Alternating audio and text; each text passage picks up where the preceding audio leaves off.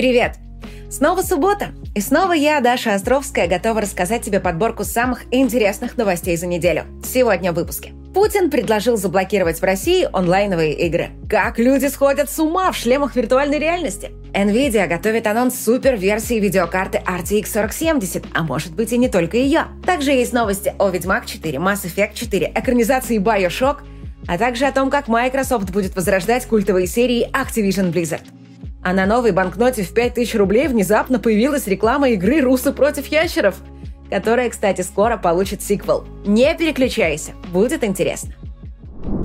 Мы с вами часто говорим про IT-сферу, разные профессии и востребованность.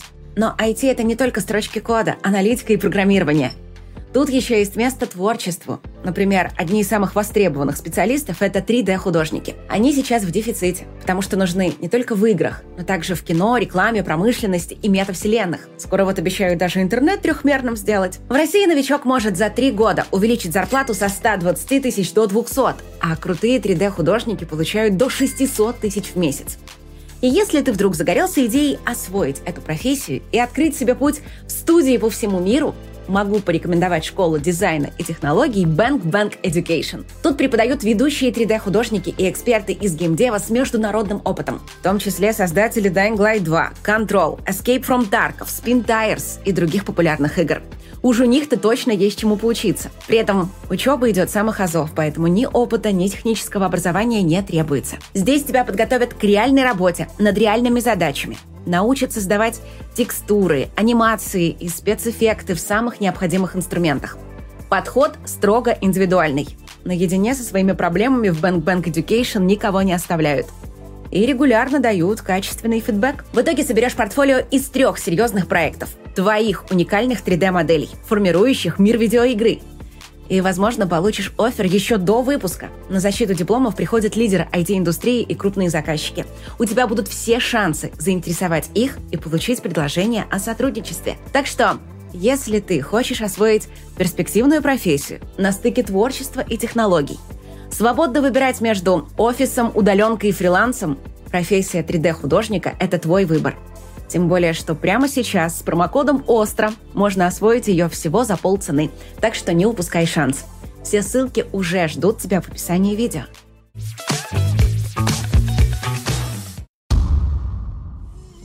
Но начнем мы с неожиданной новости. На заседании Совета по развитию спорта Путин дал поручение блокировать западные сервера онлайновых игр. Мол, все они должны находиться в России, чтобы государство могло контролировать онлайн-проекты на предмет наличия вражеской пропаганды. Впрочем, скорее всего, забота об умах молодежи тут совершенно ни при чем. На заседании также была озвучена интересная статистика.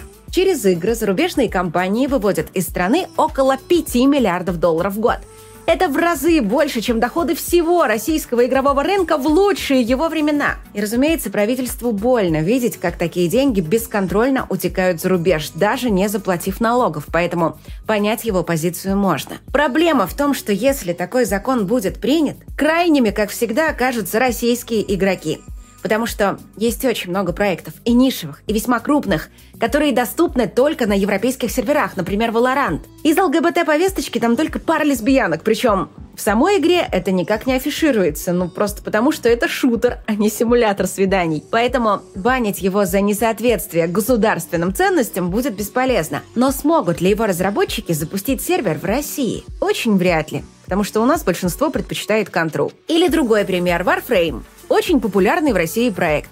Никакой политики или повесточки там нет вообще, в принципе. Вот только российских серверов тоже нет. И заводить их никто не собирается. Кто не в курсе, Warframe хостит каждый рейд на компьютере одного из его участников, чтобы сэкономить на расходах, поэтому пинг до центрального сервера на игру совершенно не влияет. И как следствие, серверов Warframe по всему миру считанные единицы. И вот таких примеров сотни, если не тысячи. Есть очень много онлайновых игр, создатели которых либо не захотят делать сервер в России, либо не смогут, потому что это будет коммерчески невыгодно. И бан всех зарубежных серверов приведет лишь к тому, что многие онлайн-игры станут в России просто недоступны. И сервисы VPN тут вряд ли помогут.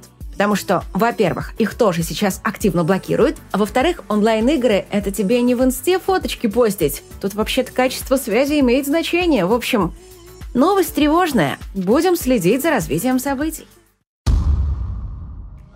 Центробанк России решил выпустить купюру номиналом в 5000 рублей с изображением ящера, который курит сигарету. Одни считают, что это реклама игры «Русы против ящеров». А другие уверены, что игра тут ни при чем, и это просто обычный рептилоид. В любом случае, очевидно, что «Русы против ящеров» уже перестали быть просто игровым проектом и уверенно превращаются в настоящий культурный феномен. Поэтому разработчики решили ковать железо пока горячо. И уже анонсировали сиквел в духе культовой Vampire Survivors. Причем на этот раз играть будем за ящеров. Вооруженные силами Цукерберга и Кротовухи, они решают устроить последнюю битву за мировое господство. И вот это, прямо скажем, сомнительный ход. Потому что найдутся ли охотники играть за ящеров – большой вопрос – Надеемся, возможность сменить сторону все-таки будет. Игра получила название «Древние ящеры против русов. Битва за Гиперборею». И релиз, как уверяет страничка в Steam, должен состояться совсем скоро. Ну а пока, несколько офигев от популярности русов против ящеров, разработчики уже объявили о намерении выпустить коллекционное издание игры. Что они туда собираются положить, даже страшно подумать.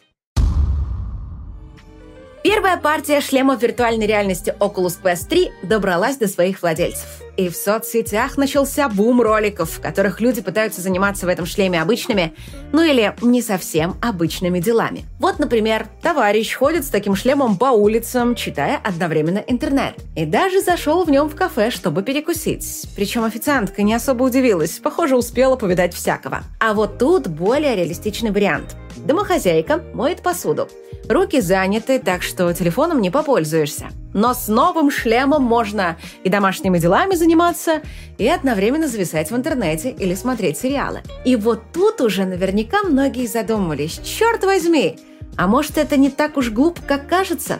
И если подумать, Именно так может выглядеть наше будущее. Сейчас такие шлемы все еще слишком большие, и их владельцы, махающие руками в воздухе, выглядят нелепо. Однако, вот тебе другой пример. Человек опять сидит в кафе, однако очки у него куда меньше, и руками он не пользуется вообще. Все управление происходит с помощью движений головы. И этого хватает даже, чтобы в игрушки играть. Конечно, это пока лишь эксперимент, но, как видим, вполне себе работающий. А вообще, у игр для дополненной реальности есть огромный потенциал – уже сейчас среди них начинают появляться первые блокбастеры уровня GTA 5. Вот, например, одна из таких игр, в которую нужно играть в туалете. Да, игровой мир довольно однообразный, и экшен не такой уж динамичный. Зато графика даже лучше, чем в GTA 6. Ну и практическая польза тоже есть. Такие тренировки должны отлично повышать точность при посещении уборных. Студия CD Projekt побывала на конференции в Южной Корее и рассказала там, как неудача с Киберпанком повлияла на разработку «Ведьмак 4». Оказалось, они решили больше не пытаться сделать все, что запланировали к нужному сроку. Если раньше они или устраивали авралы, или оставляли игру недоделанной, то теперь студия просто говорит «ну, не могла я» и меняет свои планы. Или контента делает меньше, или сроки сдвигает. Как это повлияет на сроки и масштабы «Ведьмак 4» студия не уточнила. Однако, скорее всего, это повлияет именно на масштаб, а не на сроки. Ну, во-первых, потому что сроки важны, а во-вторых, становится понятным заявление одного из разработчиков, что «Ведьмак 4» будет меньше киберпанка – и, возможно, даже меньше, чем «Ведьмак 3». Ну а тем временем студия BioWare тоже сделала выводы из провала Mass Effect Andromeda. Поэтому в Mass Effect 4 за лица будут отвечать не криворукие разработчики студии, а машины. А точнее, инструмент MetaHuman от студии Epic Games. И это логично, ведь Mass Effect 4 делают на основе Unreal Engine 5, в котором этим инструментом пользоваться особенно просто. Ну а что насчет возрождения других культовых серий? После того, как Microsoft купила Activision Blizzard, фанаты начали мечтать, какие именно бренды Фил Спенсер мог бы вернуть к жизни.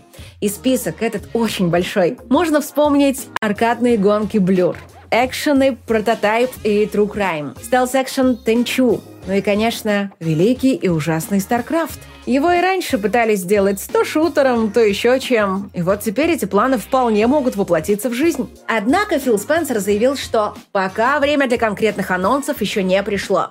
Дескать, на Microsoft теперь лежит большая ответственность. И они не хотят подвести ожидания игроков. Поэтому они ищут команды, которые не просто сделают абы что для того, чтобы подзаработать. Нет. Они ищут настоящих фанатов таких игр, которые смогут вывести культовые серии на новый уровень. Ну, что тут сказать? Учитывая опыт Blizzard встревать в скандалы, пытаясь заработать на былой славе, опасения Фила вполне понятны. Ну и, наконец, стоит поговорить о Bioshock. Только не об игре, а об экранизации. Новости есть как хорошие, так и плохие. Хорошие – то, что забастовка сценаристов закончилась, и работу над фильмом возобновили. Netflix просто в восторге от проекта – и ей самой не терпится увидеть первые результаты. Плюс они выбрали реально крутого сценариста Майкла Грина, на счету которого такие вещи, как «Бегущий по лезвию 2049», «Чужой завет», «Логан», «Зеленый фонарь» и множество других известных фильмов и сериалов. Ну и плохая новость тоже есть, куда ж без этого. Пока у проекта даже сценарий не готов, и прямо сейчас идет работа над его черновой версией. Ну а теперь новости железа. Похоже, что продажи новых видеокарт NVIDIA идут не слишком хорошо. И по слухам, в ближайшие месяцы она может анонсировать новую модель GeForce RTX 4070 Super, у которой будет 16 гигабайт памяти вместо 12, плюс шина в 256 бит. Насчет всего остального пока не ясно. Однако инсайдеры уверяют, что там будет тот же чип, что и в GeForce RTX 4080. Возможно, он будет урезан, но в любом случае карта явно будет служить заменой необычной RTX 4070, а более мощной 4070 Ti. Что касается обычной RTX 4070, то ее могут даже урезать. В частности, поставят более медленную память. В общем, для тех, кто планирует апгрейд, информация интересная. Учитывая, что серию RTX 50 придется ждать дольше обычного, ее планируют выпустить лишь в 2025 году, есть шанс, что Nvidia доведет до ума и другие модели 40 серии – тем временем из-за новых санкций Китаю запретили покупать видеокарты RTX 4090. Мол, они слишком мощные и могут использоваться в научных и военных целях. В итоге RTX 4090 подорожала в Китае в два раза. И рано или поздно новые цены доберутся до России. Так что, если планировал сделать царский апгрейд, лучше поторопиться. Хотя пока это повышение цен вызвано исключительно жадностью продавцов, и еще не ясно, будут эти санкции работать или нет. А то может случиться, как в прошлый раз, когда Американцы ввели санкции против Китайского исследовательского института, запретив ему покупать вообще все. А он взял и построил себе суперкомпьютер на видеокартах NVIDIA. Американцы такие «Как так? Им же запрещено наше железо использовать! Где вообще они его взяли?» а эксперты такие «В смысле? Где китайцы в Китае могли взять видеокарты NVIDIA?» Ну, даже не знаю. Может, на Алиэкспрессе заказали? В общем, чтобы изолировать Китай от поставок игровых видеокарт, потребуется огромная куча изоленты. Ну и раз уж заговорили о железе, тут вышло 14 поколение процессоров Intel, которое оказалось точно таким же, как 13 только 14 Прирост не достигает даже 5%. Плюс немного понизилось энергопотребление. Впрочем, Учитывая, что продаваться они будут по тем же ценам, что и старые процессоры, и для их установки даже не придется менять материнскую плату, можно сказать, что новинка получилась удачной. И напоминаю, что еще больше новостей ты всегда сможешь найти в наших телеграм-каналах. Наш сценарист пишет там об играх, технологиях и вообще обо всем интересном, что находят в сети. Ну а я делюсь новостями о своей жизни и новых творческих проектах. А еще есть аудиоприложение «Остро Риц». Там можно найти не только все выпуски с этого канала, но и массу озвученных мною аудиокниг. Все ссылки будут в описании видео и первом закрепленном комментарии. Ну а теперь самое время заценить самые интересные игровые новинки. Появились оценки в выходящей во вторник City Skylines 2. И поначалу журналисты были в полном восторге. Мол, вы только посмотрите, это же лучшая пошаговая градостроительная стратегия в мире – Срочно! Надо дать ей 10 из 10. Но потом разработчики сознались, что игра на самом деле не пошаговая, а просто сильно тормозит. Дескать, они не успели к релизу сделать оптимизацию, так что придется пока обойтись без нее. В итоге оценки у игры оказались не слишком высокими, в среднем чуть больше 7,5 баллов из 10. Хотя, если не считать оптимизацию, все прочее в игре удалось на отлично. В раннем доступе Steam вышел аркадный авиасимулятор Nuclear Option. Оценок у него пока мало, чуть больше сотни. Зато отрицательных отзывов всего три штуки. Двое ругают неудобный интерфейс. И еще один жалуется на то, что у него греется видеокарта и выключается ПК. Все прочие пишут, что это идеальная игра для тех, кто считает настоящие авиасимуляторы слишком сложными. Управление с клавиатурой и мыши очень удобное. Можно и с вражескими самолетами постреляться. И наземные цели побомбить, в том числе и ядерной бомбой. При этом, несмотря на то, что игроков пока очень мало, мультиплеер в игре уже сейчас вполне живой и веселый. Так что, возможно, мы видим перед собой будущий хит сервиса Steam.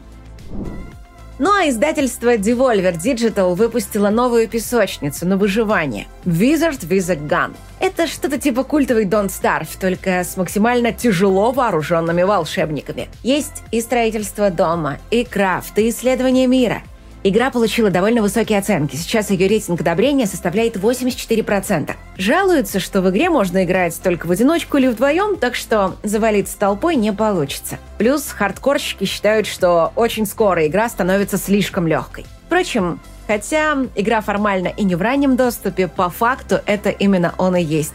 Даже финального босса завезут попозже в одном из патчей. Так что у проекта все еще впереди. Ну а пока британские ученые провели научное исследование и выяснили, что игры есть не только в сервисе Steam, но и на консолях. На PS5 вышел «Человек-паук 2» и получил более 9 баллов из 10 подтвердив, что конвейер блокбастеров Sony работает исправно. Опасения насчет графики не подтвердились. Ее очень серьезно подтянули. Трассировка лучей теперь есть даже в производительном режиме. Детализация города существенно повысилась, а сверхбыстрый SSD наконец сумел показать свои возможности. В остальном, это все тот же Человек-паук, только более масштабный и эпичный. Город стал в два раза больше, размах сражений с боссами также впечатляет. В общем, образцовый сиквел, который некоторые журналисты даже назвали лучшим сиквелом в истории. Но это они явно погорячились. Как минимум есть еще Fallout 2, Half-Life 2, Max Payne 2. Если вспомнишь еще крутые примеры, напиши о них в комментариях. Но у меня на сегодня все, хотя нет. У нас же еще рубрика «Что почитать». И сегодня я не могу посоветовать ничего художественного, потому что не могу себе сейчас этого позволить. Период в моей жизни такой. Вот все мои настольные книги потому что прямо сейчас я прописываю нарратив в нашей игре Run Away From Me. Да, я нарративный дизайнер. я так рада этому званию. В общем, да, я сейчас прописываю сценарий в игре. И вот, вот, вот все, что я читаю. Если ты прямо сейчас не пишешь сценарий, а живешь вполне себе своей обычной жизнью игрока, могу тебе посоветовать вот эту книгу, которая называется «Психология в кино». Я ее довольно часто советую, причем всем, потому что ее можно читать реально как блокбастер.